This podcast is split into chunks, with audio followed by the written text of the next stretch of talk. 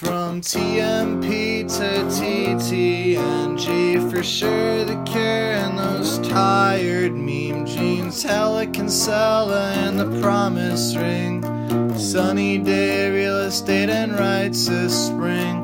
Prince Twinkle Daddies help keep the dream alive. I constantly thank God for Algernon and Remo Christie Front Drive. Mineral, snowing, high tide hotelier, and more. Rio Limo only consists of the DC emotive hardcore.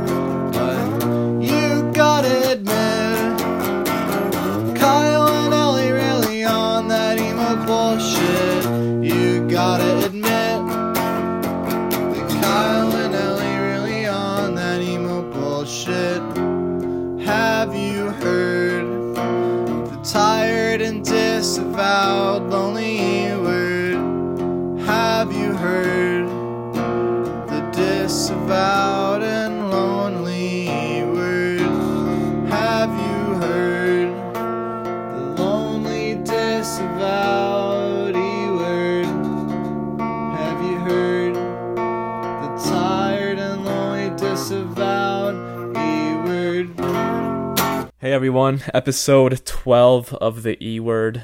This is Kyle, and I'm joined by Ellie, and it's just the two of us on this one. Ellie, how are you doing? We've just recorded our interview with Shannon from Awake But Still in Bed. I'm pretty stoked with how that interview turned out. I think it went really well. And this episode is one that I'm for because I don't think we've ever like uh definitely not like talked about ourselves in Right. this way. So So we're we're uh, calling this one the mental health slash relationship episode. Me and you were just kind of talking about the podcast and whatnot, and we we don't really talk about ourselves that much, and that's kind of like a podcast thing, I guess, is that you know you kind of develop your relationship with the podcast. I feel like a lot of podcasters love to talk about their lives and stuff, and that's something that we haven't done. So I guess we're not we're definitely not like uh WTF with Marc Maron. no, know? not at all. And then I I kind of kicked around the idea of like I feel like we should do a mental health episode because you know emo and mental health people associate those two things. And then so we just kind of put together this episode to kind of give a little bit of a peek into our lives kind of in a heavy way um but also And I I think I I was also the one who was like I kind of want to do an episode that's like love line yeah that old show that Adam Carolla used to do, just kind of like give advice and stuff. Want to like add that in for a little bit of levity, but also just because I think relationships also tie in heavily to mental health. Yeah, for sure. So how we're going about this is we put out a call for questions um, and topics. We have a good deal of them. We got like think nine total. Uh, so we're gonna do that, and that's gonna be the main part of the episode. But we are gonna do a little bit of follow up. We're gonna do a little bit of what we've been listening to, and a little bit of, um, and just like a very quick upvote, downvote segment. But at the top of the episode here, I do want to say review us on iTunes. I feel like we've just got that one hanging out there, but we have a lot. Like the plays have been up. Uh, we just did our freshman class episode, and that was huge. It got spread around a lot. So if this is your first time listening, um, besides that, welcome. But yeah, just please give us a, a review on iTunes. That shit matters. So do that if you can. Uh, thank you if you do. I was just gonna say, what a great way to introduce people after the last episode is like a super heavy episode. like I know. People are gonna think we're like just so miserable yeah, all the time. ba- basically that's that's gonna be the takeaway. Um, we're on Twitter at the E Word Podcast. Our email is the E Word Pod at gmail.com. Always uh, taking your questions and comments in there. Um, I did start a Facebook page for the podcast. We have six likes. Um, that's what I expected. Uh, you know, if you like us on Facebook, that would be great. I just don't expect you to see anything because uh, they want us to pay to be seen on Facebook. Uh, my blog my blog has like 200 likes and they're always like yeah we want you to pay like ten dollars to boost this so a thousand people can see it, and I'm like, eh. Yeah. I Uh, feel like if people want to, if people want to see it, they'll see it. Yeah. I mean, it would be great to have Facebook likes to make us look good, even though you won't see it. So if you want to give us a like, I'm pretty sure just just search the E word and you'll find it and all that stuff. Uh, but anyways, Buy some likes. yeah, yeah, we're gonna buy some Yeah. likes. So that's it for plugging that shit. Uh, so let's get into episode ten follow up. Um, that would have been the freshman class episode. I do have a note here to follow up on the whole me questioning why the fuck is Liam in in, in a Commander Salamander playing bass in all the pictures because he's a drummer, and I guess they do one song where Liam screams and plays bass. So Hmm. very very breaking You're news not there. You're not Ramona Flowers. You're li- your Knives Chow. That song on the EP is very laid back, but the version they play live is super scramsy. So Oh. that's why. Um, also want to address the complete influx of comments that were um, "See you, Space Cowboy" are not emo. What the fuck are they doing on this list? So Ellie, this is your forte. They are part of the screamo scene. Like that's that's just like Frank. In the same way that people, if you suggest that Remo Drive or Pinegrove, in like, like the conversation, as far as far as like emo bands go, same way with Sea Space Cowboy because they're part of the scene. Everyone who likes Space Cowboy is just it kind of seems silly to exclude them to me.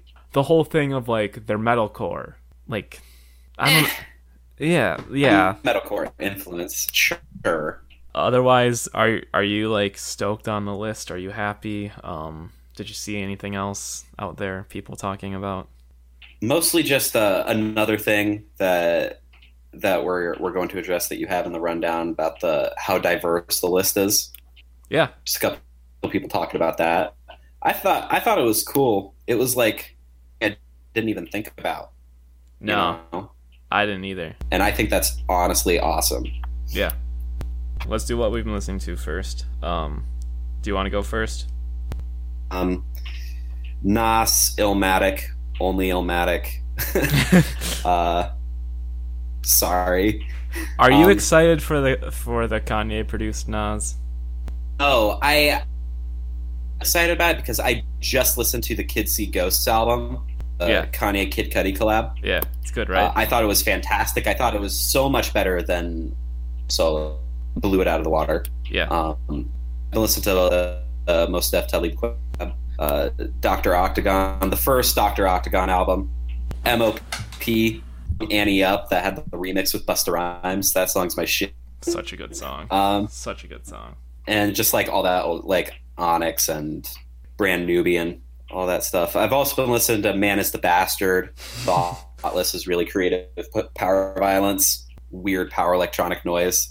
Uh, Shai Hulud, the first Shai Hulud album is always going to be a favorite of mine. Some newer hardcore, Cast in Blood, which is like Bullet for My Valentine, except they're actually good at writing songs. Uh, Ca- Cast You Down and Servitude, who are just like uh, 90s metalcore revival. And as far as emo goes, some uh, some unreleased material. The new SeeYouSpaceCowboy LP is going to be fucking amazing. New Letters to Catalonia LP is going to be fucking amazing, and the new Origami Angel is going to be absolutely incredible. It's not even counting Commander Salamander. Their LP is going to be next level. Sweet. I've been listening to nothing really riveting. I've been uh, I've been listening to High Tide Hotel a lot. That first High Tide Hotel record. I feel like that like missed me when it first came out. I would say that's emo revival canon for sure. I've also been listening to Castevet, Summer Fences, great album.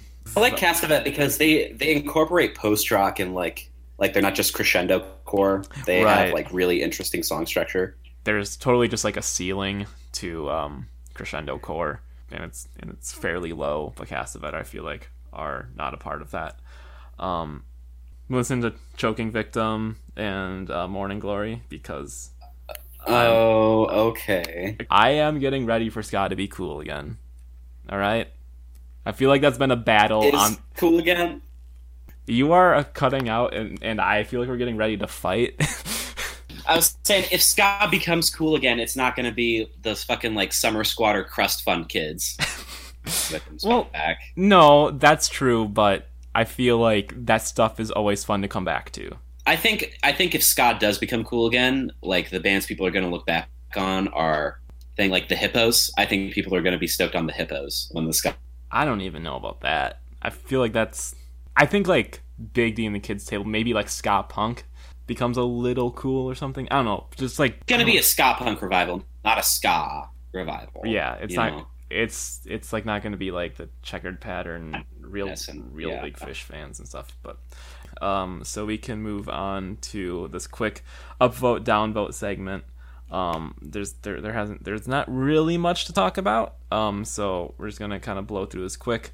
But um, I don't think we even need to talk about this much beyond just fuck McCafferty, right? You have no idea how much joy it brought me to to ban McCafferty from the subreddit.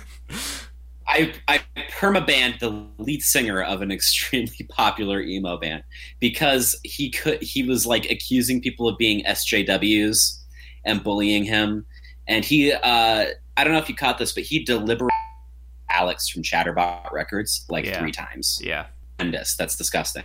So I'm hoping take a break from his social media addiction or whatever it is and chill himself out. I and apparently he like originally quit the band to be a teacher.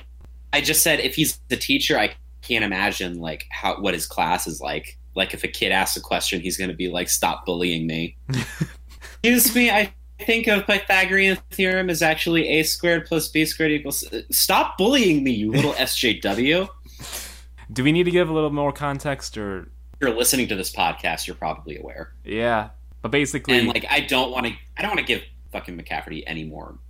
You can explain it if you'd like. Well, first of all, they like they like came back and saying, "Hey, we're making new music again. We're not broken up and stuff." And then people started saying stuff, and then he got in the comments, and then uh, someone came forward that worked with the band and outlined and provided evidence of um, their tumultuous relationship and him really being just unwell. I d- I like want to say him being psychotic, but he clearly has some issues He can't exist like that. It's not good for anyone. It's just really, depressing. Yeah, And that perfectly ties into the theme of our episode. exactly. The other big news is that the new Mom Jeans album, Puppy Love, got announced. It'll be coming out this summer, I think July 3rd, on uh, back on Counterintuitive Records. Um, and it leaked. uh, a- Yeah, a- it leaked on fucking Deezer of Yeah. all places. Yeah. I have heard it. I'm pretty sure we're going to do a proper review of this when it comes out or around the time it comes out. So I, I kind of want to gauge your interest or excitement or any uh, predictions about the album. I know it's going to be way twinkly, like way more technical from what people are saying. Would you say that's accurate li- after you've listened to the record, or I would agree with that. Yeah. Um, and I do think it's, uh, for lack of better word, it is a little bit more. I think it fits more into the emo world than Best Buds. It's certainly something that they can even like blow up more on. Uh, we'll see, I guess. Mom Jeans blowing up even more? Is anything else on Puppy Love? I don't know. How, I don't know, like if I'm actually even really excited for them. I'm excited for people that are excited for it. I mean, I'm not. I'm not going to be the one that's like, "Oh, I'm glad your album leaked and I don't like this band." I'm going to let the people that are stoked on Mom Jeans have fun. I'm going to stay in my I'm own gonna. lane. I'm just gonna say. I'm just gonna say. I hope it sounds more like the graduating. The grad life split is the best thing they've ever done. I agree. So, this is hardly news, but it's kind of crazy. Uh, some kind of Cadwallader came out 10 years ago last week, and people were saying, oh, the emo re- revival turned 10 years old. Um, first of all, how'd that come out 10 years ago? Second of all, um, do you do you also see this album as the beginning of the emo re- revival? Absolutely not. Oh, Um, excellent album. Do not get me wrong. I love this record dearly. If you want to subscribe to the narrative of the emo revival, which I don't, but if you do, started two or three years before this record came out with uh, demo and Street Smart Cyclist doing their demo. 2006, I think, was more of starting space for the revival. I think I think some kind of Cadwallader is like popular revival record. It's the earliest Slash, but the revival is definitely like an active thing bubbling for this. Because yeah, I mean the demos came out before that, of course, but still, I think it's like a landmark like, album. 05. Yeah, I mean it's Yeah. it's it's definitely like the landmark album of the beginning, or yeah, of like the first couple of years or or whatever. Um, Yeah, it's it's definitely like as far as early emo revival sound goes. As far as like just Cap'n Jazz ripoff, it's the cream of the crop for that for sure. Yeah. Also, I'm pretty sure we established this on the on the podcast, but uh, I think we're both on the same page that Parrot Flies is the best Cadwallader work. Parrot Flies is superior. Yeah. Um, I'm gonna do a Twitter poll on that. has Parrot Flies has better, like stronger standout tracks. Yeah. If it kills me is the best song that they ever did. Also, am I wrong? But doesn't Parrot Flies only have one guitar on it, and then uh, some kind of Cad- Cadwallader has two? No, no, Parrot Flies definitely has multiple guitar on it. Also, just wanted to get your take on the Twitter account that's huge within the emo world right now. This band fucks. I, I do follow this band fucks. Hate, hate the slang of this this song fucks. Like I think that's it's just like the next evolution of this slaps or whatever. Yeah. Um, okay, I, I guess saying I hate it is a little strong. It just seems like, but I guess that's why it's funny. Is th- is this page like a tastemaker now? Do you think That's what I'm kind of like noticing. a little bit of hype once this band fucks says that they fuck? I mean, I think what we need is to someone say, "Yo, does the e word fuck?" and then and then they're gonna say, "Yo, the e word fucks," and then we're probably gonna see a spike in listenership. So someone else needs to make Say- that happen. E word makes love. Actually, I don't think I don't think we go in hard enough to fuck. Right. I think we we got like a back massage thing going on. I don't really want to go down that rabbit hole, but yeah. Um, uh, so we're also gonna take a song break right here. A really good band got in touch, and I'm stoked to find out about them. I mean, I'm sure you're aware of them, but the band I Feel Fine, and uh, yeah, we're gonna play the song uh, "Bleach Community" right here.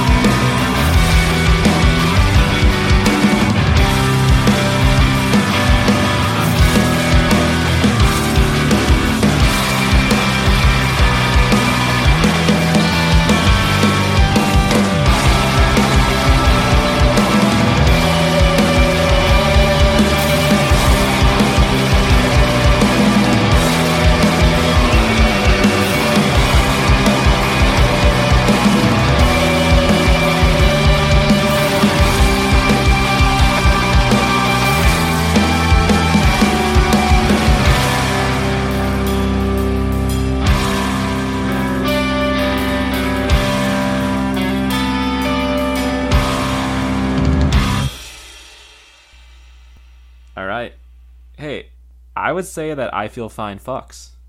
Yeah, I, w- I would say that that song it fucks. Yeah. and I think the band as a whole they fuck. Yeah. All right. So thank you to I Feel Fine for getting in touch. As always, if you are in a band and you want your song to be played on the podcast or want or just want us to listen, I I I've listened to everything that people have sent us. Maybe we'll even start playing two songs in an episode. We can bookend the episode, just play out with a song. I don't know. You know, just So there's been a couple people who are like, we want more music, really? and yeah, All right. like yeah. I'll play more songs, and so hard to not take that as a blow to my ego. this is the point where, where we're going to get into the mental health and relationships uh, part of this podcast. Um, I do want to get it out of the way that, of course, we're not professionals. What we say is not to be. I'm, I'm not saying not to be taken seriously, but just know that, like, It sh- should not be taken as like medical advice. yeah, yeah, We're not the be all and to share our experiences and kind of an overview on what we're going to be talking about um, and how it kind of came to be. I mean, there there's been like a few topics that have popped up on on the sub, and it's not a lot, but people have been talking about like my, my mental health and its relationship to to the genre. And I feel like there is a bigger conversation there, and we can get into it. A lot of our questions kind of touched on that, so we're going to get onto that. Also, as we talked about at the top of the podcast, we want to open up a little bit more so we're going to talk about our experiences with mental health and also with relationships we want to help people i mean people came to us with really personal things um, and i mean just hearing these and just seeing them come in like it makes me feel less alone that i've had these like i have shared a lot of these experiences and that's like good to hear um and yeah. When you were like sharing some some of them with me, I was I was literally telling you this hits home. yeah Like shit is like really heavy, and I'm sure like audience can relate to a lot of it. Yeah. Um, so that's kind of what we're going to get into. But from the top, let's both kind of go over our history with mental health, um, with what you want to share. I mean, I'm also going to say here, like, I'm be talking about things I've probably talked to about like two people in my life because I'm like, well, here, like, what do you say that you're pretty private about your life and and or your mental health? In general, I do prefer to under wraps because unfortunately there's a huge stigma around it, and I don't want to get like looked at funny. Mhm. you know like part of it should be oh i should be more open about this so that people can see like i'm not contagious or whatever like my crazy isn't going to rub off on you but like mostly a functional person and i have like a and as of right now i think i'm doing it's st- it still is like always in the back of my mind that i don't want people to prejudge me for my problems with mental health so yeah i would i would also say that i'm fairly private Yeah. I am. barring barring occasions where I have to be public about it. Yeah. Um I for some reason am very private about it. Like I don't really have many friends that get deep like this. I mean for for for one, I hang out with a lot of dirtbags that really like don't fucking talk about stuff like this. But I do have a f- Yeah, few I, uh, friends that I I might have confided in in my worst times. But otherwise that like it's literally less than 5 people that have known my history with with mental health.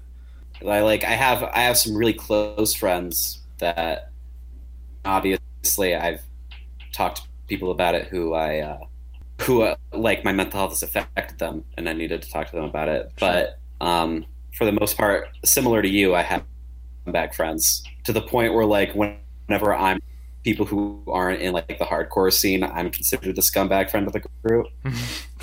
like if you guys should meet some some of the friends I go to shows with.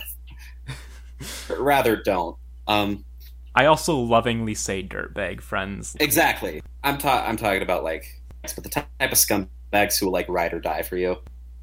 So, all right, Ellie, do you want to give us a little history?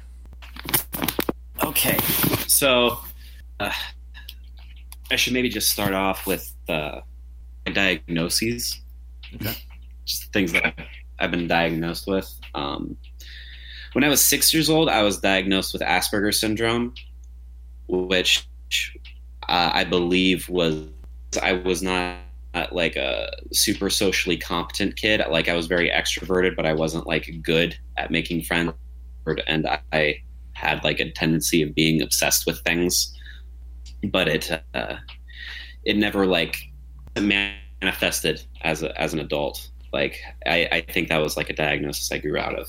But um, uh, the main thing is uh, type two bipolar disorder, and comorbid with that, there's uh, this thing called unwanted thought syndrome, which is a type of OCD, as well as just generalized anxiety disorder. And uh, these two are kind of like linked D and oppositional defiant disorder.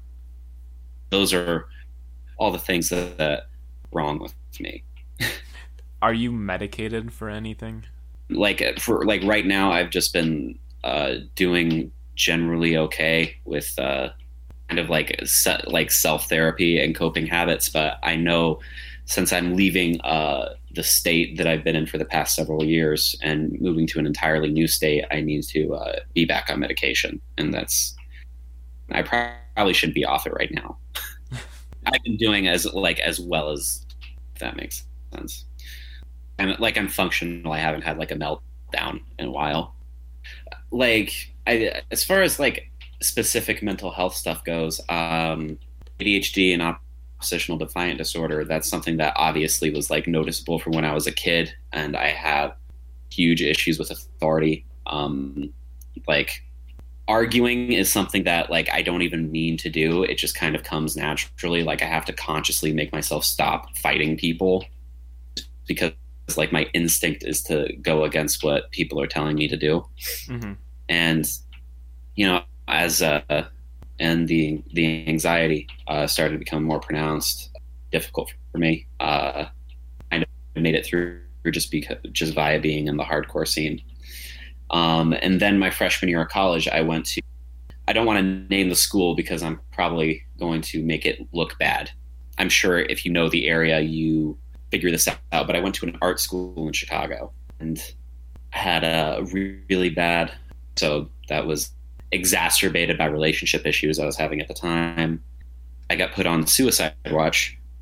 My uh, was assigned to me uh, never checked up on me like at all, even though I had told them like I had a plan and I like skipped therapy. And when you're on suicide watch, the school is like required to tell counselors that you didn't show up to class. Never like called me or called my parents or anything like that. It was really a kind of a bad method of handling someone who was going through that. Yeah. Um, uh, and then I guess to uh, finish up school because I could go here for free. I got scholarships and stuff. People thought I was a prodigy for whatever reason. Just been it's just been like a constant series of ups and downs, and I want to stress so much how much mental health is impacted by if you are friends with or dating someone who has poor mental health and you yourself are not getting proper treatment and they're not getting treatment for poor mental health, it's going to drag you down. Like I I have been like circling the drain at so many points during like the last three years of my life, and I do not want anyone to sort of thing. And I guess there was like other stuff that impacted my mental health when I was like a little kid, but we probably don't really need to go into that. It's uh pretty much all I got. Thanks for being open and sharing all that. First of all, you asked. yeah. Um, this is um, gonna be the episode. Yeah, yeah. As for myself, then, um, I don't really know what was going on, but I know like when I was like in maybe late elementary school or middle school, I was put into some sort of therapy. I think just my parents saw, saw that I was just bummed out all the time. Like it's like a really fuzzy memory and I I don't really know why I was or like who decided that that was something that needed to happen and I just remember like the therapy sessions being very like dry and just being like not helpful or anything.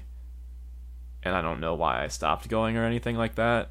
I think my parents just saw it because I never had any like I don't I don't know. I, I, I literally just think I was really bummed out all all all the time. Like I, I don't think I was like that depressed or as de- or as depressed as like a 10 year old could be or something. Um I I've never said this on the podcast, but I have a stutter. I have a clinical stutter that I went to speech therapy for for elementary school until high school. Um, I think that's always kind of fucked up my self esteem.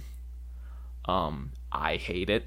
Right now, it is the worst it's been since like middle school. If you hear a lot of shitty ed- edits on this podcast, it's because I'm editing around that. Um, so that's been. I've- Sorry, go for it. I said I've never picked up. Like it just kind of sounds like your thought process over sometimes. that's something that like I can kind of mask it as, but it it's like weird to think about and verbalize that I want to say a lot of things that literally can't come out. And that's like tough and frustrating and something that I deal with like there will be times where like I'm in a I'm just talking and I like want to say something but I literally like cannot get it out or just like give up on doing it and stuff like that. So um, that's a thing. Um, if anyone caught on it or think that I have weird speaking patterns, I have weird speaking patterns. Um, I I I think I had my first really depressive episode as as an adult, like my freshman year of college. I went to the free therapist and it was very okay. Um, You I- get you, you pay for. Right? yeah, for sure. And then the past three years, or maybe two years, have been like my biggest, what I would call like battles with depression and all of that, and anxiety and stuff like that. I went on medicine for the first time about a year ago. Um, and that to me was like the scariest thing that I've that might have been the scariest thing I've done in my life because I am like I am quote unquote straight edge. I don't I, I don't identify as straight edge because of all the shitty politics that comes with it.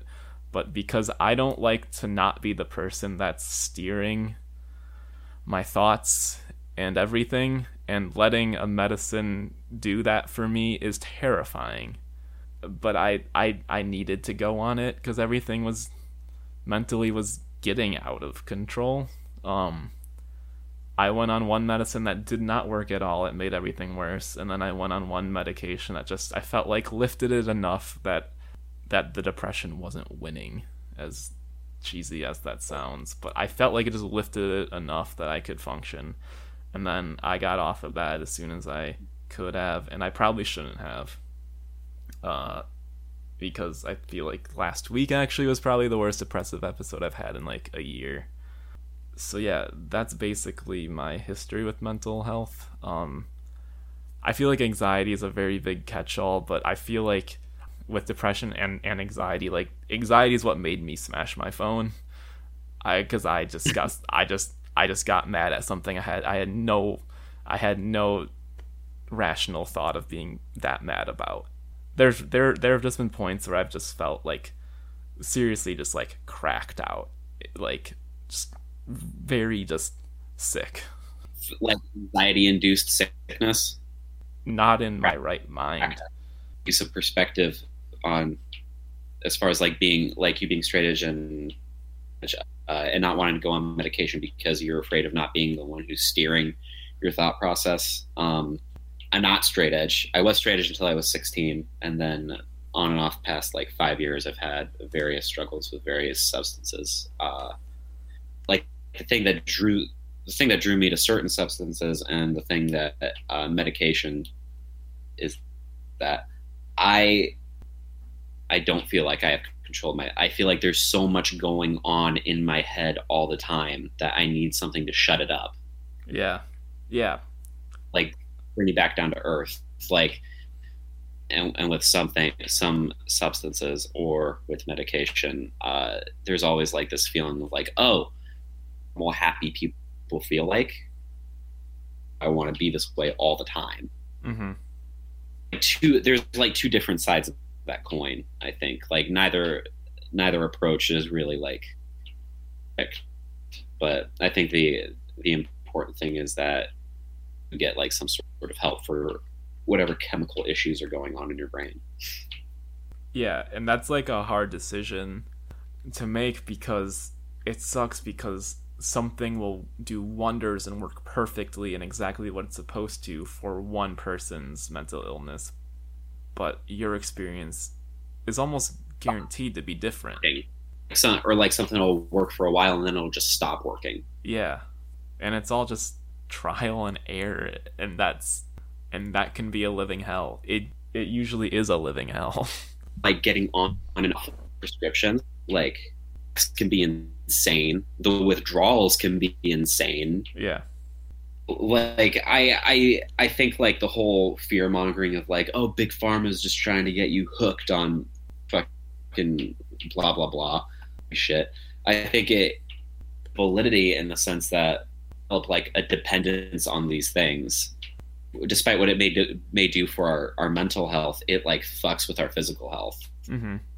At, at, the end of the day, I am pro medication. pro, pro, medication and therapy uh, combined have the two together in order to get like the best effects. But I also understand that financially, that's uh, uh which I think we're going to be talking about later. Yep. So. Okay, so let's so let's field one of these questions here. Um, some of these are coming from people that have chosen to be to remain anonymous, and we will of course respect that.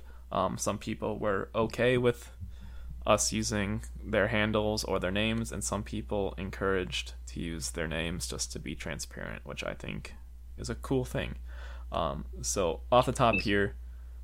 And before before we get started, I just want to welcome our next guest, Sheridan from Punk Talks. Oh my god. That was brutal. uh, so our first question comes from Adam Yo. Adam's question is as follows. I've got a question for the episode. It's sorta intersectional. As someone who's long struggled with depression and self harm, what bands have most responsibly slash successfully and directly addressed mental health slash awareness and self care, etc., without resorting to cliche and then he says he doesn't need to be anonymous. Um, it's a nice way to practice being more transparent. Well, thank you, Adam, for writing in. Ellie, do you have any recommendations for bands that talk about this stuff and address it um, successfully? You know, going to sound like a cliche answer, but honestly, baseball. Modern baseball? I think they did a really amazing job they were around of being transparent about mental health issues and encouraging people to seek help. Mm-hmm. Along those same lines, uh, Somos for sure. And I don't know if they were talking about like themes as well. I'm gonna talk about Jawbreaker again, but uh, has some some really good like overcoming your experiences with depression. Like, like Save Your Generation is a is a song about not killing yourself Insatting Around, which kind of like directly tackles uh, moving past. Uh, if there's like more underground bands who like explicitly tackle the subject matter, uh, I'd love to hear them. But those are just the first ones that pop into my head. What about the Hotelier? I know they don't really talk off the record about stuff that often, but I mean, Home Like No Place Great. is There is is an album that encapsulates the experience of depression uh, accurately. Another thing it does well is kind of like experience of being trans effectively, and yeah, the the trans community is like a a huge problem with depression and mm-hmm. issues like that. Um, great call. I can't believe that, that that didn't occur to me. Fuck. Well, it's like because like modern baseball are very vocal online and you know tweeting about it and all that stuff that helps but the hotelier they don't really have that presence of like hey guys i'm having a rough day. Just want to let you know just keep fighting and stuff like that. Like that's what modern baseball will do but hotelier will be radio silent on that front. But through their yeah. music of course. Yeah. Um so question two here this one is from chaz. Chaz's question is for any one of you who are mentally ill, was emo music a key element in, in discovering that you were mentally ill? By that I mean I was mentally ill and exhibiting many symptoms of declining mental health for years, but it wasn't until I heard it being talked slash sang about in music that I was able to recognize it in myself and figure out that what I that what I was experiencing was mental illness. Just curious to hear what your guys' personal correlation between mental illness and and emo music is. Um, this was a topic on the sub at one point. I don't think hearing these people sing about it amplified any like any any thoughts that I might be mentally ill or off or anything. So no, that's not my experience. Was that anything like yours? Honestly, like like clued me in to a lot of it was like stand-up comedians talking about their mental illness. Yeah. Like Gethard and whatnot. Mhm. Like being open about that sort of thing, it really helped. With regards to emo music, that's definitely it's definitely been like a thing I used to like. It's definitely been something that I turn to when I want to hear like in that sort of way. Yeah, like it's nothing that clued me into this is what it feels like to be depressed. But it's definitely something that I I I've also gravitated to cuz I needed to hear it or it like helps to hear it. I definitely did not like listen to "Nothing Feels Good" by The Promise Ring and was like, "Oh, I have depression." that's not that's not what happened. Nothing feels good because I was like, nothing does feel good. Yeah. I never thought of it that way. That's that's mainly what I've heard from other people as well. Is that they like the chicken or the egg situation? Is that after realizing that there was something wrong, you know? Right. Well, then I guess this is kind of a total heady question, but what what at first or what or what currently also draws you to listen to emo music? Is it because the perceived sadness or is it just the style of music? I mean, music that isn't sad. Like there's a variety of music, like for any number of feelings. Mhm. Um, pop, or when I'm angry, there's angry hip hop, or there's hardcore, whatever. Um, with emo, it's because there's like a sound about it that appeals to me. I can listen to emo in like any mood, you know. I can as well. It's definitely something that I appreciate on a musical level more than just like emotional level. Yeah. Yeah, and Definitely has that factors into it, you know. Yeah, because we kind of went back and forth about this for a second when we were just talking between shows. Just the saddest songs I've heard are not by emo artists. Sometimes when I'm sad, I want to listen to Elliott Smith or Bright Eyes more than I want to listen to Mineral or Rites of Spring, you know? Yeah, and also I do want to I do want to point out that I think and you listen to shit like Elliott Smith or Duster or Cody. I don't think that's always good. Stuck in that shit mood, it perpetuates it. Right. When I'm sad and looking to get out of it, I'll turn on like fucking Four Year Strong or something. Jerky breakdowns. Yeah. for some reason, some of these more uplifting things that are sad, like the Weakerthans re- reconstruction site, that has always been my kind of go to to wallow in this shit feeling, but also build myself back up. Song, uh, song for a cat named Virtue. Yes, that is the one. God, that it, like listen to that song when I want to emotionally wreck myself, or like Death Cab, what Sarah said, or Age of the Lion. Those are definitely like the type of songs that just want to feel miserable, and all of those I would classify as more indie rock than emo. Yeah. So I kind of want to talk more about this whole perception that like emo is the sad boy music, or just this fucking happens daily. Someone comes to our emo and is like, "I need that sad shit." Do you think that's good for emo, or do you think that perpetuates the whole notion that we cry and listen to this music?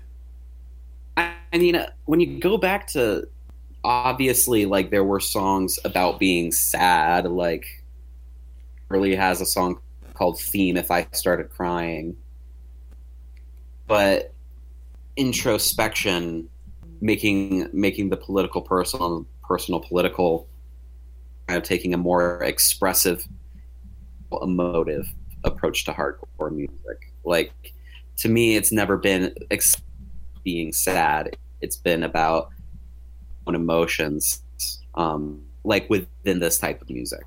I don't want to say it's bad for emo that people are like hit me with that sad shit. Honestly, whenever people do that, give me the saddest emo songs you know. I'll fucking link them like Yung Lean, fucking like a bucket hat wearing sad boy. Listen to Yung Lean, whatever. Yeah. Uh, like I don't think sad. Like I don't think emo music is like. I think sad boy music is bucket hat SoundCloud rap, and I think it's like for some reason I like associate Tame Impala with Sad Boys. I don't know if that's accurate. Just the vibe I've always gotten is that if you listen to Tame Impala, you like when you sing about how your girlfriend left you. Um, so I, I think we're coming to a conclusion that, you know, emo is yes, it is sad, but it's like more to it than that. I don't know. I just don't like the whole perception that it's like, of course you like emo music because you're a depressed or you are a sad human. I don't think that's good for the genre. To me, it's not. Oh, I'm depressed, and and so I listen to emo. A lot of bands represent a pretty broad range of emotions. There's anger, there's happiness. Like Algernon Cadwallader are like a super happy band to me. Like, and what people think about emo, even though Algernon is definitely essential emo bands. Said it's one of those impressions that goes away the longer you're in the scene. I feel like the statements that I'm referring to are very base level knowledge statements. It's very much like, oh, I just started listening to Mom Jeans last week Yeah. type of questions. Yeah, one hundred percent. All right, ready for another question? This one comes from anonymous. Uh, actually, no, I just don't have their name on hand. But either way, hey, can you all talk about how to deal with suspected mental illness if you do not have access to a professional who can help you because of money slash family? I can speak a little on this. This is this is obviously tough because these are circumstances that aren't really up to you and that's horrible. I mean, that says a lot about a lot of things like politics and everything and healthcare because seeing a therapist without insurance is expensive as fuck. Um, Yeah. uh, the therapist that I was seeing was from this clinic that is that is like mostly grad students from um, from a private university here. Yes, it was run very professionally, but it was not as intense because these were people, or because th- these were students, um, and they worked on a sliding scale. So if they said, um, based on how much you make, we're gonna ask you for a hundred dollars, and if I said no, I can give you twenty dollars, they would accept. Like it's kind of crazy. So even if you said ten dollars, they would accept, um, just because they didn't make their money off of it. So those exist in other forms too, like not just university ones.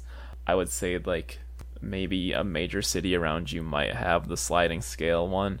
Ellie, you've already referenced your like actual campus therapists that were less than great, but that was built into your tuition, correct? Yeah, that was built in my tuition. Um, only the first 10 sessions. After 10 sessions, you go out and find your own therapist. Rough. I yeah, which I did not do. Yeah, uh, art school in Chicago. Gee, wonder which school this could be. Um, I know which one it is, and I don't think I knew that. yeah, so you had to go, to go and then find your own therapist after that, which I did not. There is uh, a campus, UNLV campus uh, in Las Vegas. Which they have a sliding scale and it's open to people who are not just university students. Like it's open to the public. Right. I should explain that that was my experience too. Um, I did not go to this u- university. I was. It was just um, very readily available, and my insurance and mental health services are complete garbage. So this was literally yeah. the best option for me was to find something that was not even covered by my insurance, but was affordable still the one at my university actually ended up being pretty good. And I know like a lot of people who I mean, I think it's just really hit or miss as to as to those types of resources. Um I just want to speak upon the wait time for finding a therapist or a, or a, or specifically a, a psychiatrist. My experience was horrible. Like everyone was not accepting clients. Mm-hmm. It's ugly out there like you sh- this, this is basically not how it should be. Like like my therapy was the complete opposite of intense. And what i thought i needed was something way more intense than what it was. And mine was just like a lot of like self affirmations and shit like that which is which is which is great. Like i don't want to imagine myself not in therapy at that moment but knowing that I need something different and it not being available to me, that's a hopeless feeling. So I I just hope that resources are better in other areas, but um, best of luck to the person who asked this question. Yes. Absolutely. And hopefully hopefully that helps a a little bit. It's definitely like a tough, super frustrating situation that that's where we are, but that's that's what fucking healthcare is in America. Once again, the E word turns into uh, the best anti-capitalist. the E word is Engels. Uh. Can I get into one of my questions here? Yeah, for sure. Okay. I wanted to talk about self esteem. What are ways to improve your self esteem, self worth, etc.? I don't always feel comfortable with myself and I'm convinced I'm going to be alone and not really worth anyone's time on a friend or um, a romantic level, and that I'm constantly feeling like I'm unskilled in everything that I do. I just generally feel like no past affirmation training or anything like that has ever really stuck with me. So I was wondering, Ellie, if if this is something that you wrestle with or have any um, experience or advice on. Well, I think uh, people call low self esteem is real. Okay, I won't do that. But uh... I didn't even think that would even be brought up, but I now I don't understand how I didn't see that coming. Myself, like it's not just that I have low self esteem; I have like no self esteem. Like you put validation into me, and it just like falls out. But essentially, essentially, the way that I personally cope with it is have friends around you with you know making you feel validated it's good to lean on them. But at the same time you can't you can't do it too much. Like you can't just drain their emotion and then that leads into like a whole other conundrum because because you have no self-esteem. You're like oh no obviously i'm just wasting these people's time asking them to help yeah. me. I'm just a total burden. Yeah. That's real is literally just a constant cycle. Like it's literally just constant ups and downs. Is how much progress you're making. Um, keep like doing things and hoping that people say nice things about the things I did. I feel the same way too. Like I always need to be doing something to the point where I burn myself out and that's like a cycle of yeah. me saying that I'm not doing enough you aren't at the point where you there's something in in my brain that's like you aren't doing enough you can be doing better. And it's not it, like purely internal for me. Like i just need ah you're doing good. Like i need that. Or else i just i just feel like everything i'm doing is not like i'm i i also have a full-time job and i do this podcast and you have a blog. there's, there's blog is kind of on hiatus because I realized uh, writing is very stressful for me, but it's coming back. I promise. uh, I also have to juggle that with the fact that I'm moving, Yeah. I still always feel like I'm just sitting around doing nothing. Like if I if I go a night without like going out with my friends, it, that feels like a failure of a night to me. Yeah. Yeah. So I, I have no advice. I'm just saying I feel you. Yeah. Are you, would you say that you're a self-deprecating person? I think that anyone who has like held a conversation with me, things they notice is probably how self-deprecating my sense of humor is. Yeah. Do you feel like that's generally unhealthy or it's like healthy in small doses? I think it's healthy in small doses in that like in an appropriate way it makes you seem more good natured to the people around you. Mm-hmm. Um, but then there's self-deprecating humor that I personally can't stand is like ridiculously awful thing about yourself and then try and pass it off as a joke, but secretly you're hoping people will just come to your rescue. Like I hate when people do that. That makes me like viscerally uncomfortable. I mean, this is poor timing, but like, isn't that basically Louis C.K.'s career? God, um, it's about Louis C.K.'s comedy, and honestly, I don't think we have time to get into that. With comedians, it's different because they are explicitly performing for the validation of laughter. Oh yeah, yeah. They have to be creative. They can't just be a fucking bummer. And, and that's like where self-deprecating humor stops being funny. It's the line where it also stops being healthy. Yeah. So I guess on self-esteem, I don't know if you have any tips on just momentarily making yourself feel. I mean, like you know, the whole treat yourself thing. Like, oh, go buy yourself lunch. It'll make might make you feel good. Start washing your face nightly and stuff like that. I don't know. Do you have any of those small things that you do? I personally don't.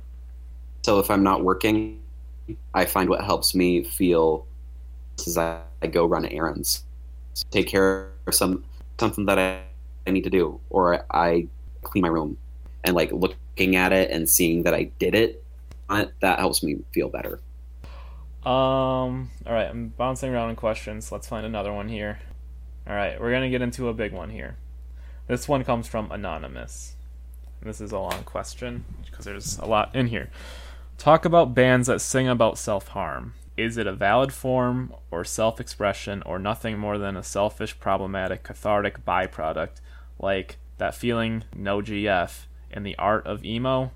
Is it a good thing that these things are being sung about in the event someone else may relate to it and have their feelings validated, or is it a bad thing because it may perpetuate the cycle of self harm for the in- individual listening to it? Of course, there is Hawthorne Heights being the most popular example, but bands singing about suicidal ideations, Snowing, Teen Suicide, Census Fail, Lil Peep would be interesting to see analyzed. I know this is convoluted, surprising coming from me, right? I guess the main question is in regards to bands singing about self harm and suicidal ideations, is there a line between honest self expression and toxic slash potentially enabling in declaration of sadness? I'm personally of the opinion that there's no line between the two as long as it comes from a genuine place. While the content may be triggering, if you spend a life walking on eggshells, the steps you you, you take won't make an imprint. And as a follow-up question or topic, I suppose the romanticization the romanticization of depression and addiction could be considered as well. So this is a big topic, two topics really. I'm curious as to what you have to say because I spent a lot of time thinking about this this week. Yeah, so this might be a, a bit of a cop out to start off. I wrote an article that kind of uh, this issue. Um, I'm gonna I'm gonna read from it real quick. There is nothing more aggravating the rhetoric of over enamored teenage fans to get to their heads is a great example of how to appropriately handle it when kids start telling them that their bands have kept them from killing themselves. At their concerts and speak openly and candidly about their own issues and getting help. The stigmatize mental health or put the band members themselves up on a pedestal. Humanize both themselves and the audience. The so-called hope core bands like Memphis May Fire and the Color Morale. Career out of peddling bland platitudes that encourage only the idolization of the band's lead singers. Is that the listeners, usually vulnerable teenage girls, cycle of feeling not good enough for the band members by the band members being poly- pre-perfective form press and Facebook photo shoots records to make themselves feel better because the vague promises of don't give up, kiss your scars, is a mildly soothing remedy to low self-esteem. It is a culture of wallowing in your own pain and making to the self-serious cult of personality Hans and Austin Carlile have so cunningly cultivated. I think it's pretty indicative of, you know, Hawthorne Heights sort of uh, fits in there and stuff like, and whatever, like bands that talk about they they do it in this way where it's like they're exploiting the issues that their teenage fans are going through if they present themselves as like a warm figure this voice of a generation this you can go to when you want to feel safe that loyal fans like that to me is extremely gross. Mm-hmm. or sorry yeah i agree there is no line as long as it comes from a genuine place. Like clearly bands like that are not coming from a genuine place. Is there any band that that you can think of that disguises it enough to to like make it feel like it actually is coming from a genuine place, but it's not? I mean, not that you can know, but So, Like- like, you're asking if there's any bands who are like faking it, but people can't tell. yeah. Do you think that exists? I mean, pr- probably. Yeah. Like, there's no way to know, kind of feel bad speculating about it. I think ask the question is correct that it comes to these issues, if you're talking about it in an honest way, it might be uncomfortable for some listeners. I think controversial art has a right to exist. Absolutely. Mm-hmm. I think the perpetuation of self harm is a problem with obviously not being genuine. Right. I think uh, back onto the topic that that's coming afterwards about of mental illness. Sorry, I coughed. Addiction um, also plays a part into it because 2010, when I was like a kid, everyone was like self-diagnosing with mental issues. Like everyone was like, "I have borderline personality disorder." etc. And even if they did have these issues, deliberately not seeking help, like to make themselves better, they just wanted the experience having these issues and, and like presenting it to the world in that way. Presenting yourself as someone who has these issues because people how much they support you blah blah blah you know I think I think that's something that feed into for sure. I think the romanticization of addiction is awful. I think that um, uh, uh, who's that rapper who just came out and was like, "Don't fuck with Xanax." Wasn't it Lil Xan. Xan? It was yeah. It was Diego. Really, really little Xan who was like, "Xanax, I don't take Xanax anymore." Like, I mean, I hate Little Xan's music, but props to him or like all the rappers now who are coming out like against lean because of how much it's been romanticized in that music. Yeah. Or if you want to go further back, like the Libertines doing the heroin chic thing, sized heroin addiction, obviously a huge problem. And uh, sorry, I just thought of that Dandy Warhol song. Uh, I never thought you'd be so passe. Do you think that there's any glamorization of this shit with addiction in punk or or in emo presently? Absolutely, fucking yeah, Sid Vicious, man. I feel like we're past that. I don't think people are all about Sid Vicious anymore. a lot of like quote unquote punk rock is very like backwards looking i think Sure. as far as emo goes i don't see much of that develop like a, a, a mental addiction to, to weed a physical one people who are like functional stoners and they need it to it's so casual that i don't even really notice how how much of a our current emo culture Do you think But, it's like but do you think it's cool to be like a weed band? I'm not trying to name names, but like Prince Daddy, they love talking about smoking weed on tour and stuff. Like, do you think that's harmful for any bit of emo culture? I like. I guess the main problem is I don't want emo scene to be associated with like the type of people who talk about like everything. You can use hemp to fuel your car. Um, I don't want us to be associated with that type of people. Beyond that, I don't think like with emo super harmful. Yeah. So I guess getting back into this, like the meat of this question, spe- specifically with these bands like Snowing and Teen Suicide, do you think them talking about all this self harm and talking about suicide and everything, like, do you think they do it in an artful enough way? Or, or do you think they're getting away with it? I think that they do. I think it's in a very cathartic way because it kind of mirrors the music. Absolutely, I absolutely do think they they get away with it because like it matches the intensity of the music. Yeah. like I think that's like perfectly fine. And again, I wanted to go back to like the subject of maybe triggering.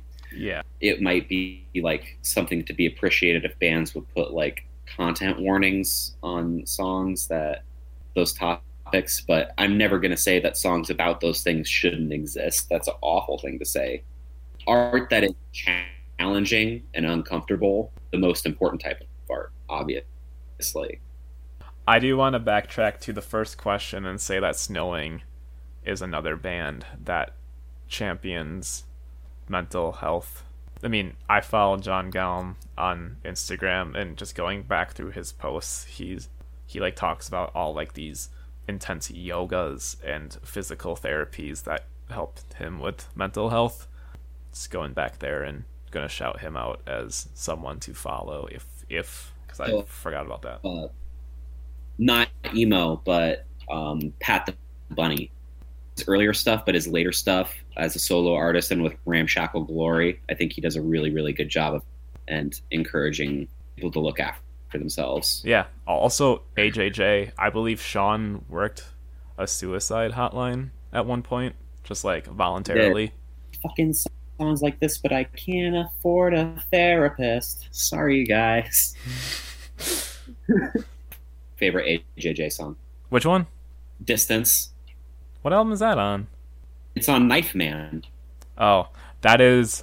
I'm a huge AJJ fan. I've definitely listened to that one, like by far the least for some reason. I'm very unfamiliar with that album, even though AJJ Knife are, are one of my favorite bands ever.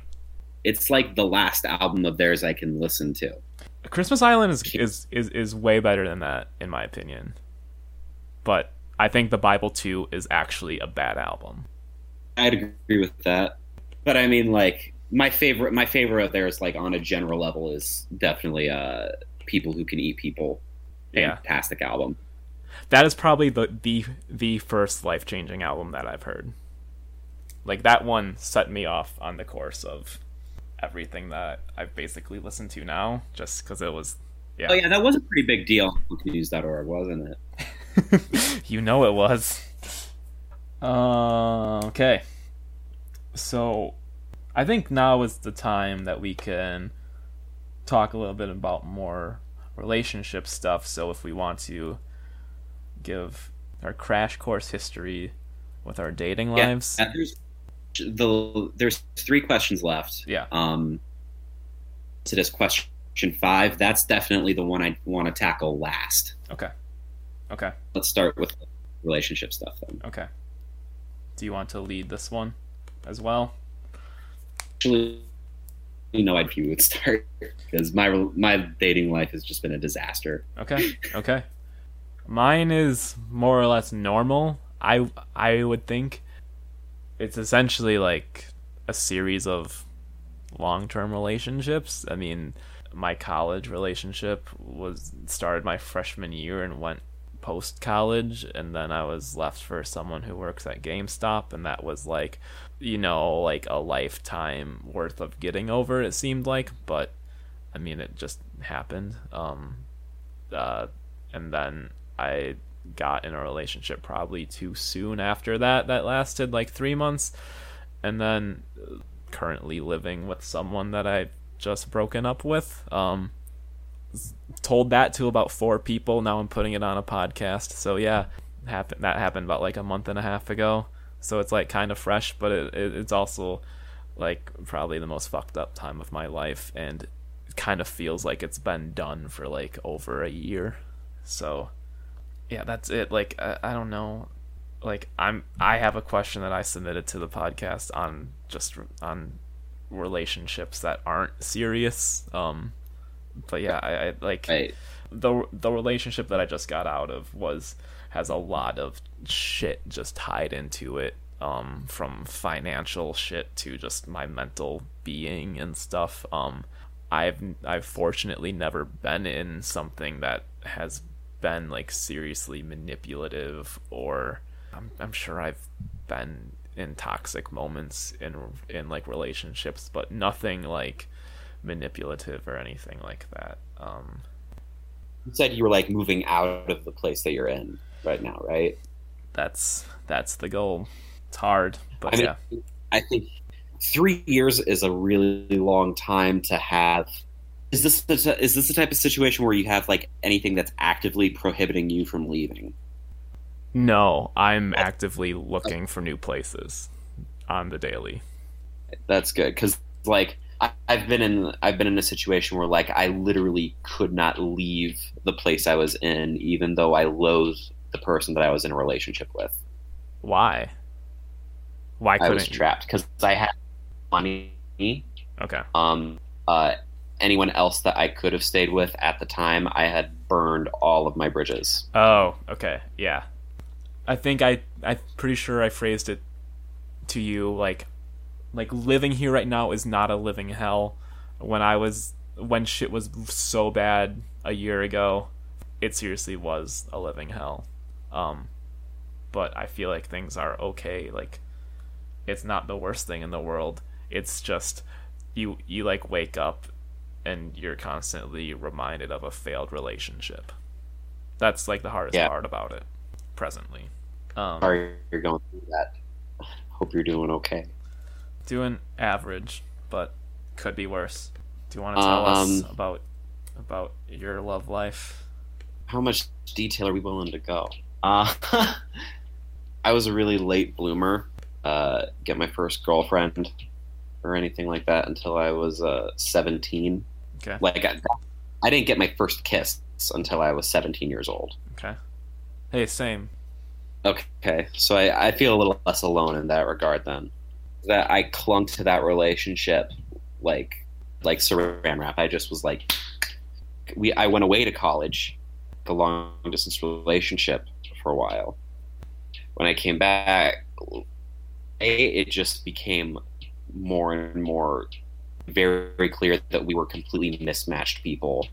Us were like particularly abusive. We just um we clearly were not right for each other, making each other miserable all the time. We were fighting all the time.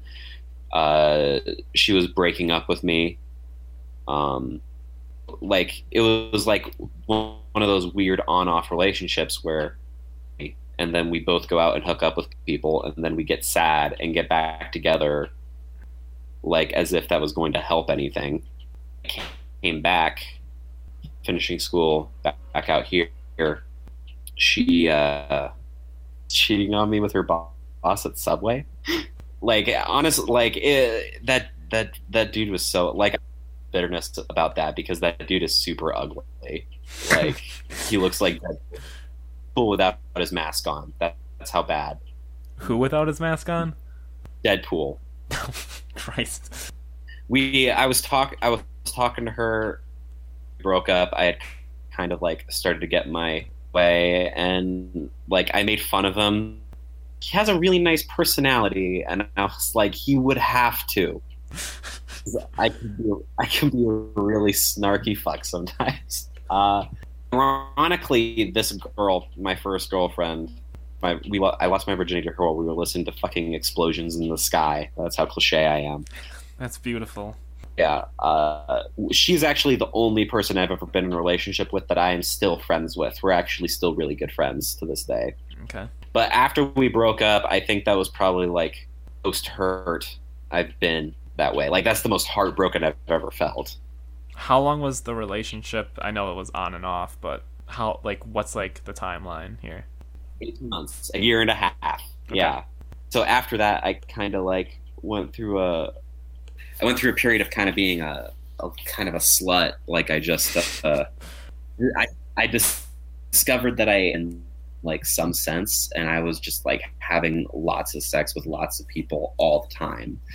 Um, a thing for my self esteem. It just made me feel like emptier and emptier and emptier, um, and just like allowed me validation.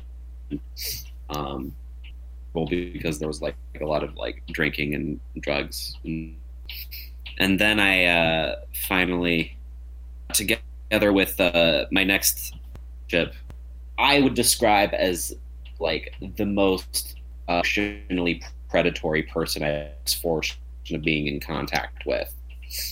Would use like self harm and suicide as a weapon, described at some point before. I think during the Remo Drive episode, Mm-hmm. couldn't come over at a certain time. They would say, "Oh, I'm going to kill myself tonight, and it's going to be your fault. Whatever happens, I love you," and like hang up the phone. Jesus. And or like I I had to move in with them, and I couldn't leave because like the bridge burning. I I said before, and the reason that burned is because I was so isolated from all my family and friends, and so convinced that this relationship was okay that anyone who tried to tell me different, I, I cut them off. Get pictures of me that they would like distribute to their friends without my consent. They would get in like huge, awful arguments with me, and then when I would cry, they would make fun of me for crying. And then when they were in private with their friends, they would accuse me of being emotionally abusive, or they would accuse me of being sexually abusive. Either of those things are true, and that level of manipulation is something that I can't even like comprehend doing to another human being. Right. Add to all of that, they were a bad place with regards to drug addiction, and we were living with their was also in a really bad place with regards to drug addiction, and I was in a really bad place. So it, it just like an awful toxic situation. And so once I with my parents enough to be able to stay with them for a little bit and then stupid fight and with a with a good friend of mine we became actual roommates and I relationship behind uh, and was like completely and utterly single for a long time like I broke up with this person Yeah. I stayed with my parents for a while and then you know uh, like a weird dysfunctional relationship. So we got into a fight and they were trying to, to like get me to give them my paychecks so they could give me an allowance out of my paychecks. Oh, it was weird. Okay. Um,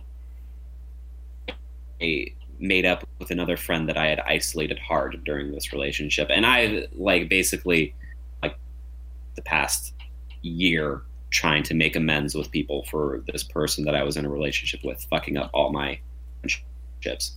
Um, I moved in with this person, my, friend, became roommates, and I just kind of focused on myself, trying to be better.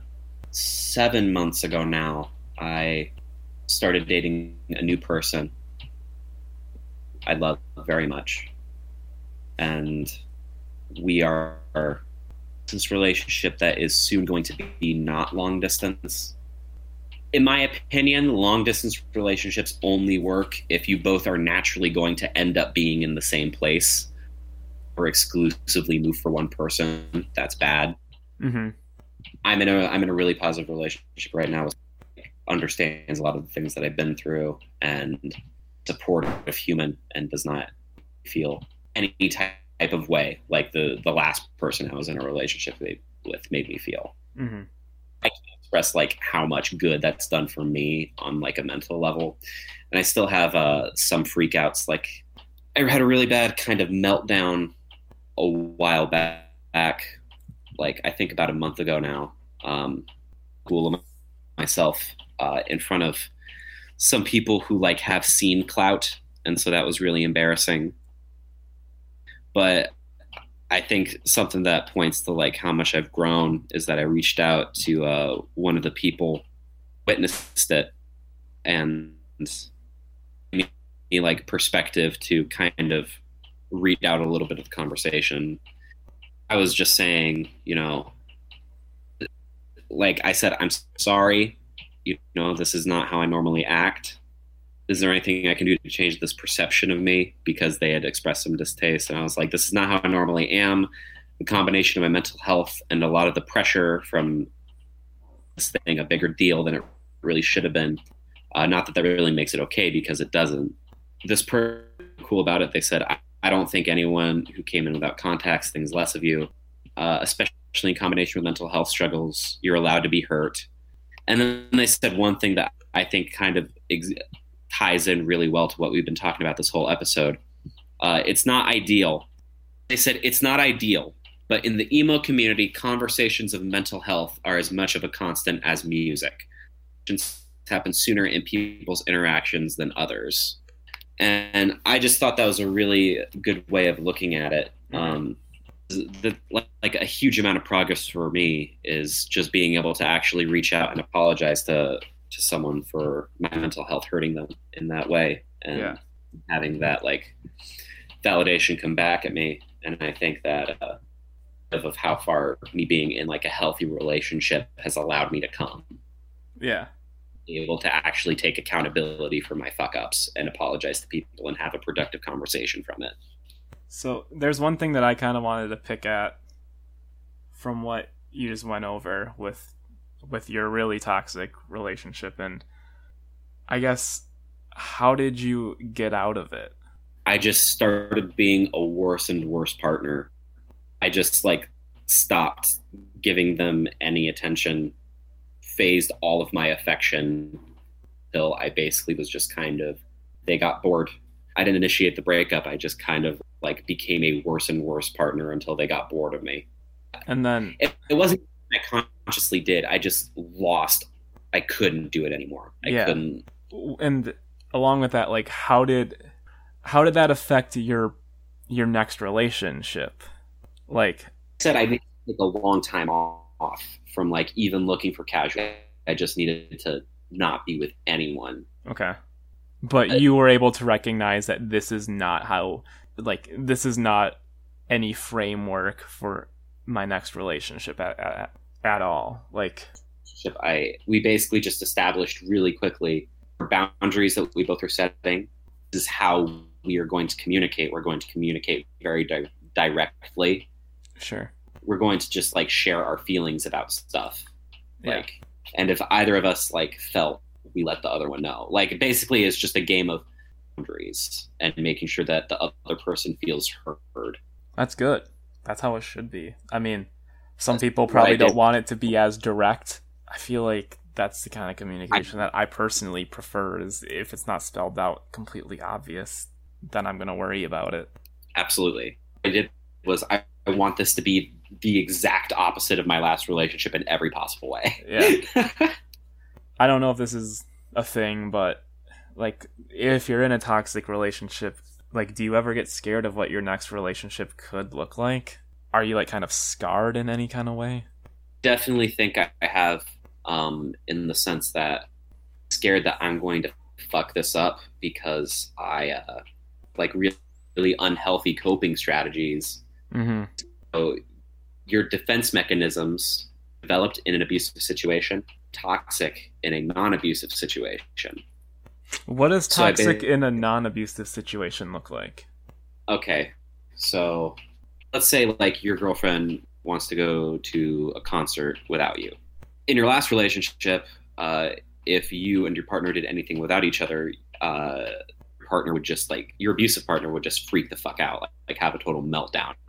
The healthy one, oh no, something is wrong, and you start spiraling. That might lead you to pester your partner with like lots of anxiety like low self esteem, kind of like like forcing them to be responsible for your feelings. Not good. The Parts of the key to solve.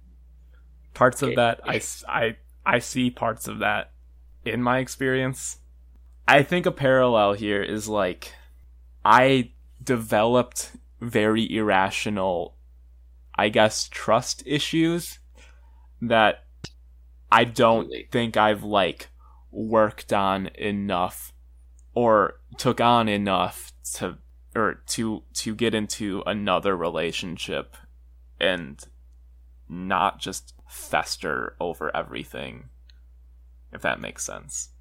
Yeah. Yeah, because is it like the type of it's the type of situation where like if there's anything that as like your partner being bored with you, it like sends you into a total freak out. Or like your partner not needing you. Yeah. Yeah. Like but the way that I handled it was just complete paranoia. It's also not good. No, no, like that coupled with what I was going with mentally, just to the point where I could almost see it as being manipulative because I was just like, yo, like, what the fuck are you actually doing and stuff? And like, I, I don't know. There's like definitely more to it that I'm not gonna get into, but like, this is the shit that like I don't know if like this is the shit if you put me in a new relationship i don't know how i'm gonna be because i don't think i conquered it you know never want to be that person who's like, oh, starting a new relationship and like uh, just dumping all your issues with your ex out on the table. right But, like, but i also wouldn't even mention it because i'm not one of those people that wants to be like oh hey new new fucking girlfriend like you want to hear all all about my past girlfriend because then you just sound like you're not over it and nobody wants to be compared to that I mean, for me, uh, eventually I did just have to like have the conversation about, okay, here's my issues that I've developed from, and I'm working on them, but like Yeah. you have to be patient with. Them. So it's it's trying to find like a balance between like using friend as like your fucking therapist. I think we should get into a, a question here. I'm just gonna throw mine in here so we can get past it. Uh, mine is a very genuine question that I like. I feel like I need to know this. Uh, as someone who's pretty much only been in committed relationships and never participated in anything that could even be called a hookup, how can I better understand and enjoy a fling or seeing someone casually that's not serious? if I really start to like this person, or if I off the bat really like this person, how can I not let my heart get in the way, aka catch feelings? You're asking how to not deal with emotions in a sexual relationship. No, I'm saying if something is established or established as something that's not a serious relationship, how can I enjoy that even though it's developing to something that uh let me okay. How can I enjoy slash just be in a in a not serious relationship when I tend to lead with my heart? Like or I Yeah, I know what you're saying. okay. I Um, I guess I'm a serial committer. monogamist. Yeah. I mean, for me, uh, a lot of like quote unquote, it, it it was like the definition of like a one night stand type of thing. Like there wasn't past that because we're sh- so short lived. I don't think I ever really had an issue with like, gosh, I'm starting to have feelings for this person. Okay. You know, I've never the- like where we I had like a consistently casual relationship with someone. Before mentioned to supervisor that I kind of had a thing with, but I was kind of like catching feelings because we were working together, and that just would have been awful. yeah. Yeah. Um, like ultimately, I, I think like the amount of time you spend together is what dictates how much emotional impact that you guys have on each other. right. So if you really want like visual of flings, it's the amount of time that you spend around each other. The like if you're spending like a whole bunch of time with someone having a quote unquote fling with, that that you are the type of person who gets emotionally attached really quick. Pull back, Yeah. end up in a mess, especially if the other person is not as emotionally committed as you are. Right. It's a time game. It's a numbers game. Yeah.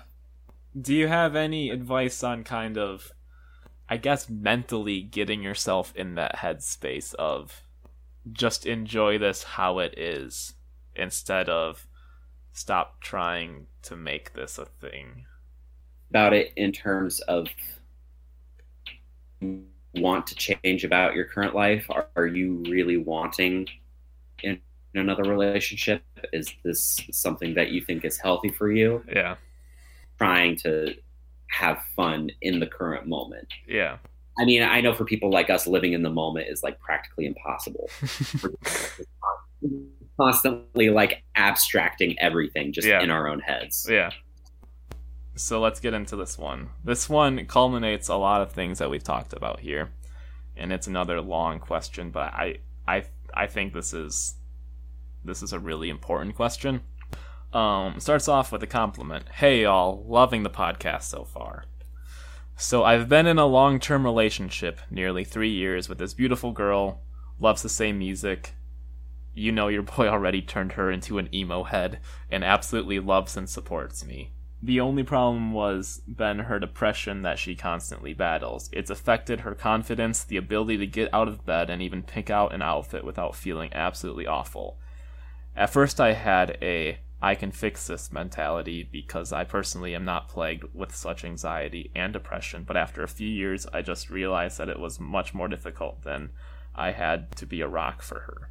I've had times where I thought it was too hard and not making any progress, and we've had major fights because I brought up going to a doctor for a proper diagnosis, but she told me it's too expensive and doesn't want the label of a crazy person, especially when it'll be something she will have to disclose. She wishes to hide it similarly to to her previous self-harm scars. Just wondering if you find folks had any input, any similar experiences, or any general advice to prolong this relationship and help me un- un- understand so I'm less ignorant. Keep up the good work. So there's a lot there. Yeah. Was this the one that you were like that this one hits home? Yeah, this one hit really hard. Okay. And this is also from Jason, uh, who goes by the word Lisa on the sub. So thank you, Jason. Um, because he said any general advice to prolong this relationship. Personally, when you're at the point that you're questioning whether or not uh, mental health problems in this relationship, if it's if the mental health has become such an issue that to break you two up, I think that would take at least a bit of a break. Literal exact opposite of what you asked. Any advice to prolong this relationship? Yeah, yeah, take a break.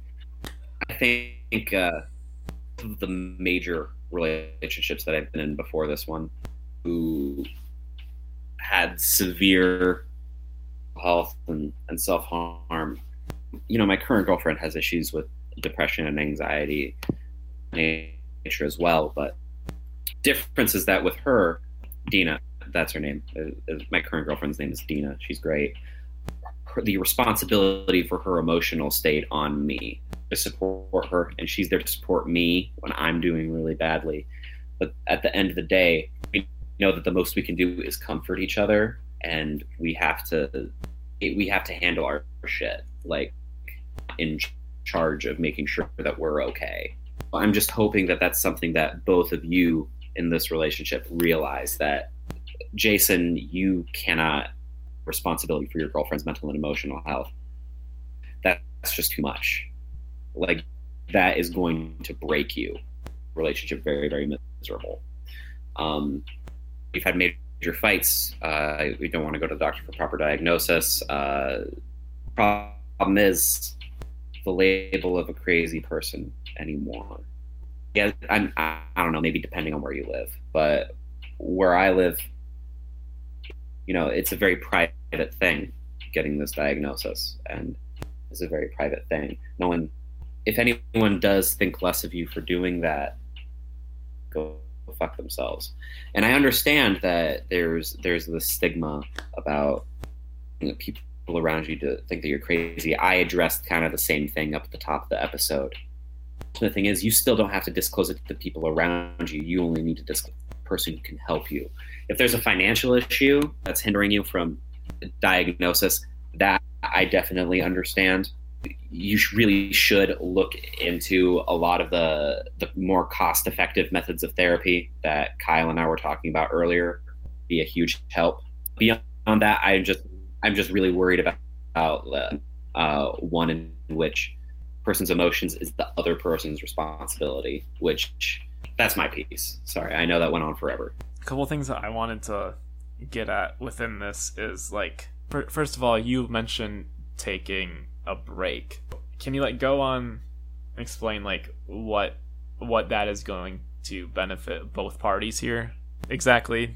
I mean, taking that like if you feel like the mental health issue is like actually causing huge stress in your relationship, if you feel like profoundly better that stress, then that might mean that the relationship wasn't working. Okay. So like, Okay. but obviously, like, the terms of taking a break would, like, oh, hook up with whoever. you know, I'm assuming it's a monogamous relationship, so Yeah. stay celibate Um on this break. to you, what do you think the the non-mentally ill person in the relationship, what do you think their role should be in providing support and being there for the person that is suffering? Like what does that look like to you? Like what do you think their role what are okay, what are what are those boundaries? Really hard to articulate this in an appropriate way. I know. Um, like, like me and my girlfriend kind of take turns being each other's support Okay. when one of us is going through a tough time. yeah.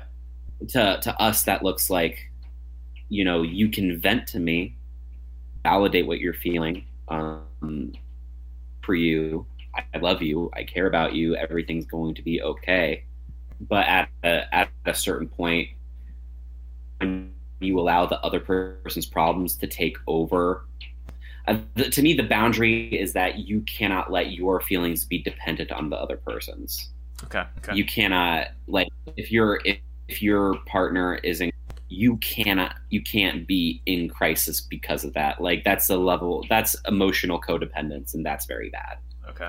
i like people like people talk about being being her rock when i was the rock for someone in crisis all the time for me it was exhausting Yeah. so the boundary is always making sure that you're never and always make sure that you have like other people outside your relationship that you can talk to as well. Like be the sole person that you can confide in. Much responsibility for one person. I don't think that I can fix you men- mentality has ever has has ever fixed anyone. Exactly. It's not a good thought pattern to get into. I can fix this is uh, the opposite of fixing it. Yeah, essentially. I totally dominated that question. I'm sorry. There's just like so much wrapped up in it that I like connected to. Yeah. I think there's some healthy things to do. I mean, like I don't know, as someone who was suffering while in a relationship, I felt like I felt like I kept coming up with these things that I would want to hear that I would never hear that would and I felt like that just kind of made it worse. That was bad for two things cuz I was not hearing things that I wanted to hear and that's unfair cuz I thought that like oh wow, she's not she's really not caring even though like she's just not reading my mind. like that's that's not healthy thought. Um I hate citing tweets as things, but someone retweeted something that I really identified with. Getting in a relationship does not stop your depression. It does not stop the bad thoughts. It doesn't fix anything. It's just you're you're just partnered up with someone and I think that says a lot about being mentally ill and in a relationship because you put so much pressure on a relationship being a happy thing and that's not always realistic, you know. I guess if I wanted to put that in a different sort of way, like the relationship should be thing, but it can't be the the happy thing. The Yeah. relationship is never going to be the thing that makes you happy. for sure. I think that's a very good way to put it. It should be a thing that makes you happier. Yeah. Thank you, Jason, you, for the question. Um, I forgot to put this one in here because this happened uh, really like about an hour before we started recording tonight. Um, this is Tamir's question, um, which is not entirely about relationships, but uh, here it is. I don't suffer from mental illness, so I sometimes feel like I don't fully understand what people around me might be going through. Kind of a broad question, but what might be some good ways to learn more about me- mental illness and how can I be a better ally for people going through those kinds of problems? Examples being friends, family, people within the scene, etc. I think this is a great question. I mean, it it it shows a lot of empathy and that you care about uh, the people around you. Honestly, just that want to understand more is helpful in and of itself. Yeah, Stuff like that makes people feel like they can be heard when they talk to you. You know. I think one way to understand it and maybe notice it is seeing seeing a person that that is not acting like themselves and compare that to how they usually are. And that kind of says a lot about what they're going through and how you can understand that. Like Mm-hmm. because you can see it in people that's like yo like you i mean there's a lot of physical signs of someone that that's going through something that just personifies a lot.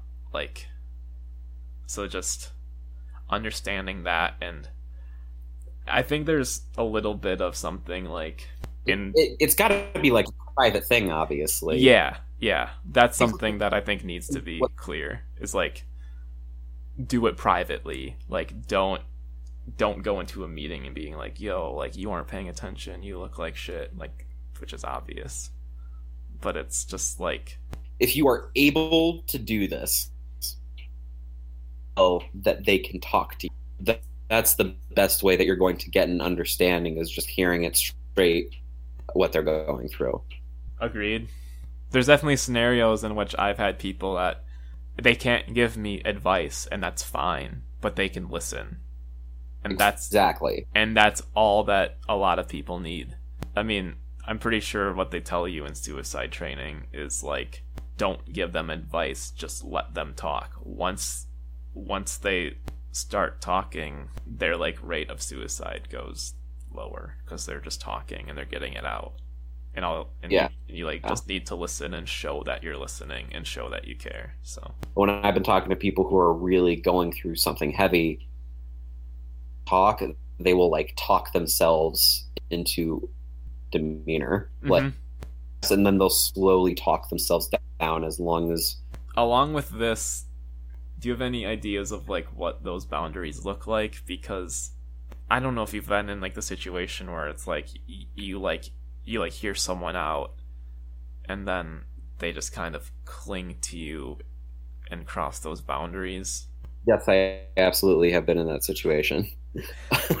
how do you handle that I just communicate as directly as possible. I'm starting to become uncomfortable, um, and I need want you to ever feel like you can't talk to me. Because of that, I need you to, to take a step back because I cannot everything for you. You know what I mean?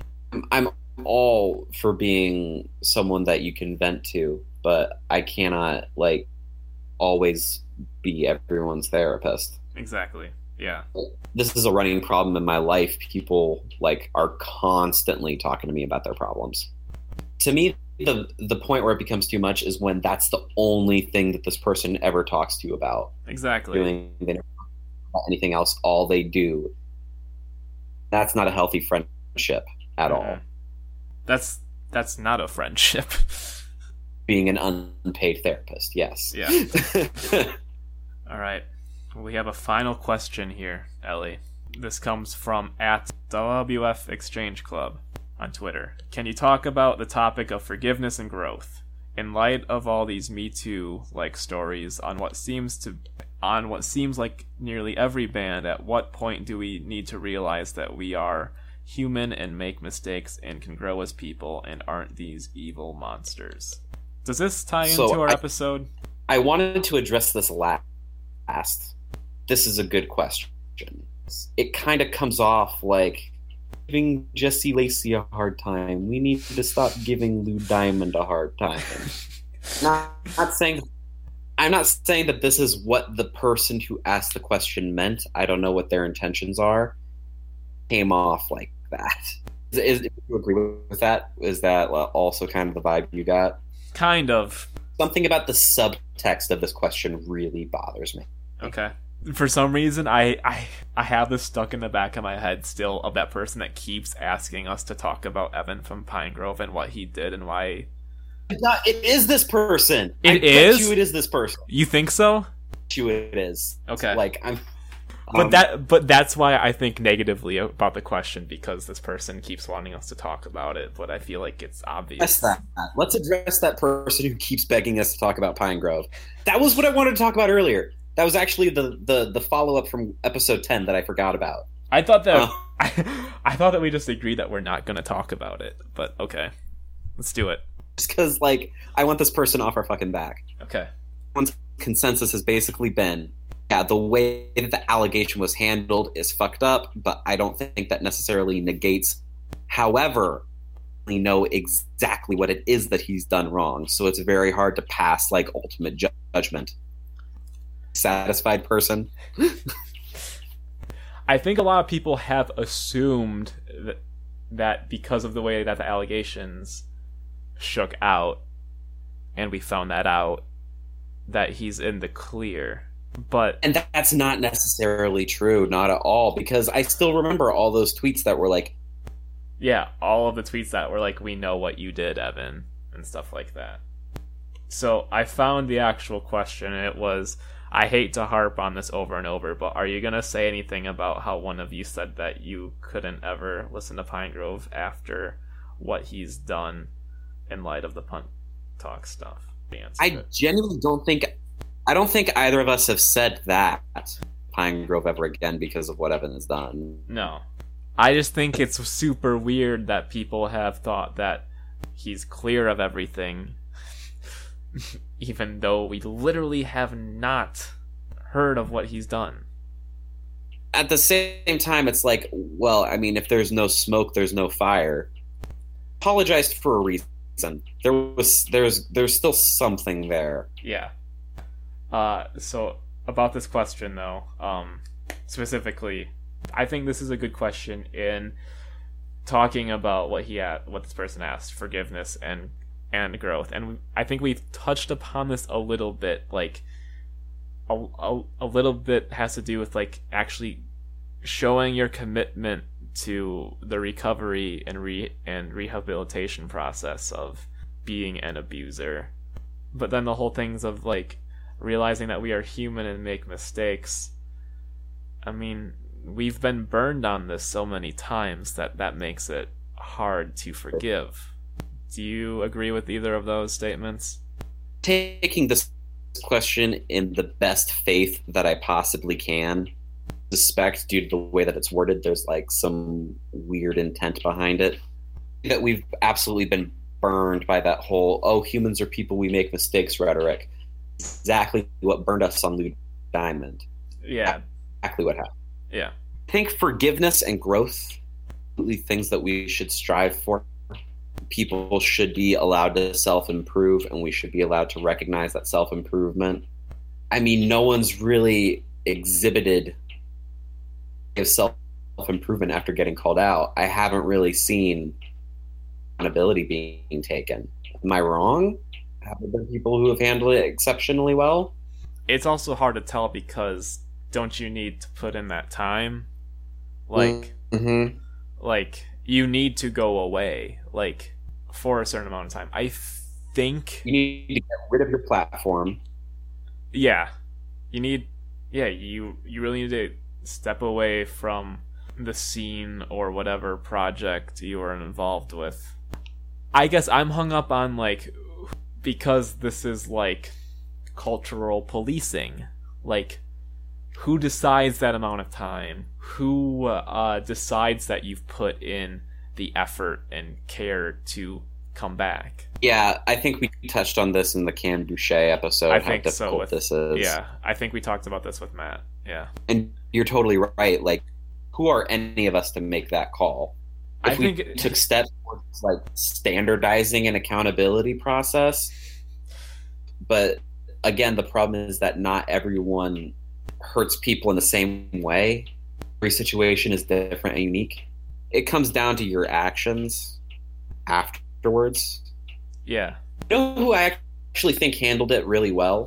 Who's that? Dan Harmon. He was like being shitty to uh, a female writer, and he was It was Megan Ganz, okay. if I remember correctly. Th- This was Right. on uh, Writers of- Co- Community. Yeah, he his apology was so good that, like, I think the the way he did it was the best because didn't make any excuses for his behavior and took as much accountability as he possibly could. It does appear that he's put in time and changed. I feel like we've talked about a lot of this before, and I don't want to just go in circles Yeah, about it. I don't want to rehash this episode, especially like a really long episode of really intense stuff. I don't want to just go back to this well. you know? Yeah, it, it's it's like just it's just something that we haven't had an example of. Like we haven't had someone put in this time um, or exhibit the the like growth in which we can forgive someone for, and that that makes it tough. And I've been thinking about this a lot. That like this whole community policing and stuff like that. Like it's like not it's so far away from ideal that it's like almost silly at times. Sometimes I think that's even toxic, you know? Because it's a lot of Yeah. people just like piggybacking. Uh someone who we see as being right and almighty. I do see like the issue here when we're just like, oh fuck this person forever. Great, where do we go now? hmm I understand that because I I I don't know where the the person we exiled is supposed to go. Right. But then we're getting into really sticky territory because like that Nicole was using to defend Lou and Claire. Where are they supposed to go?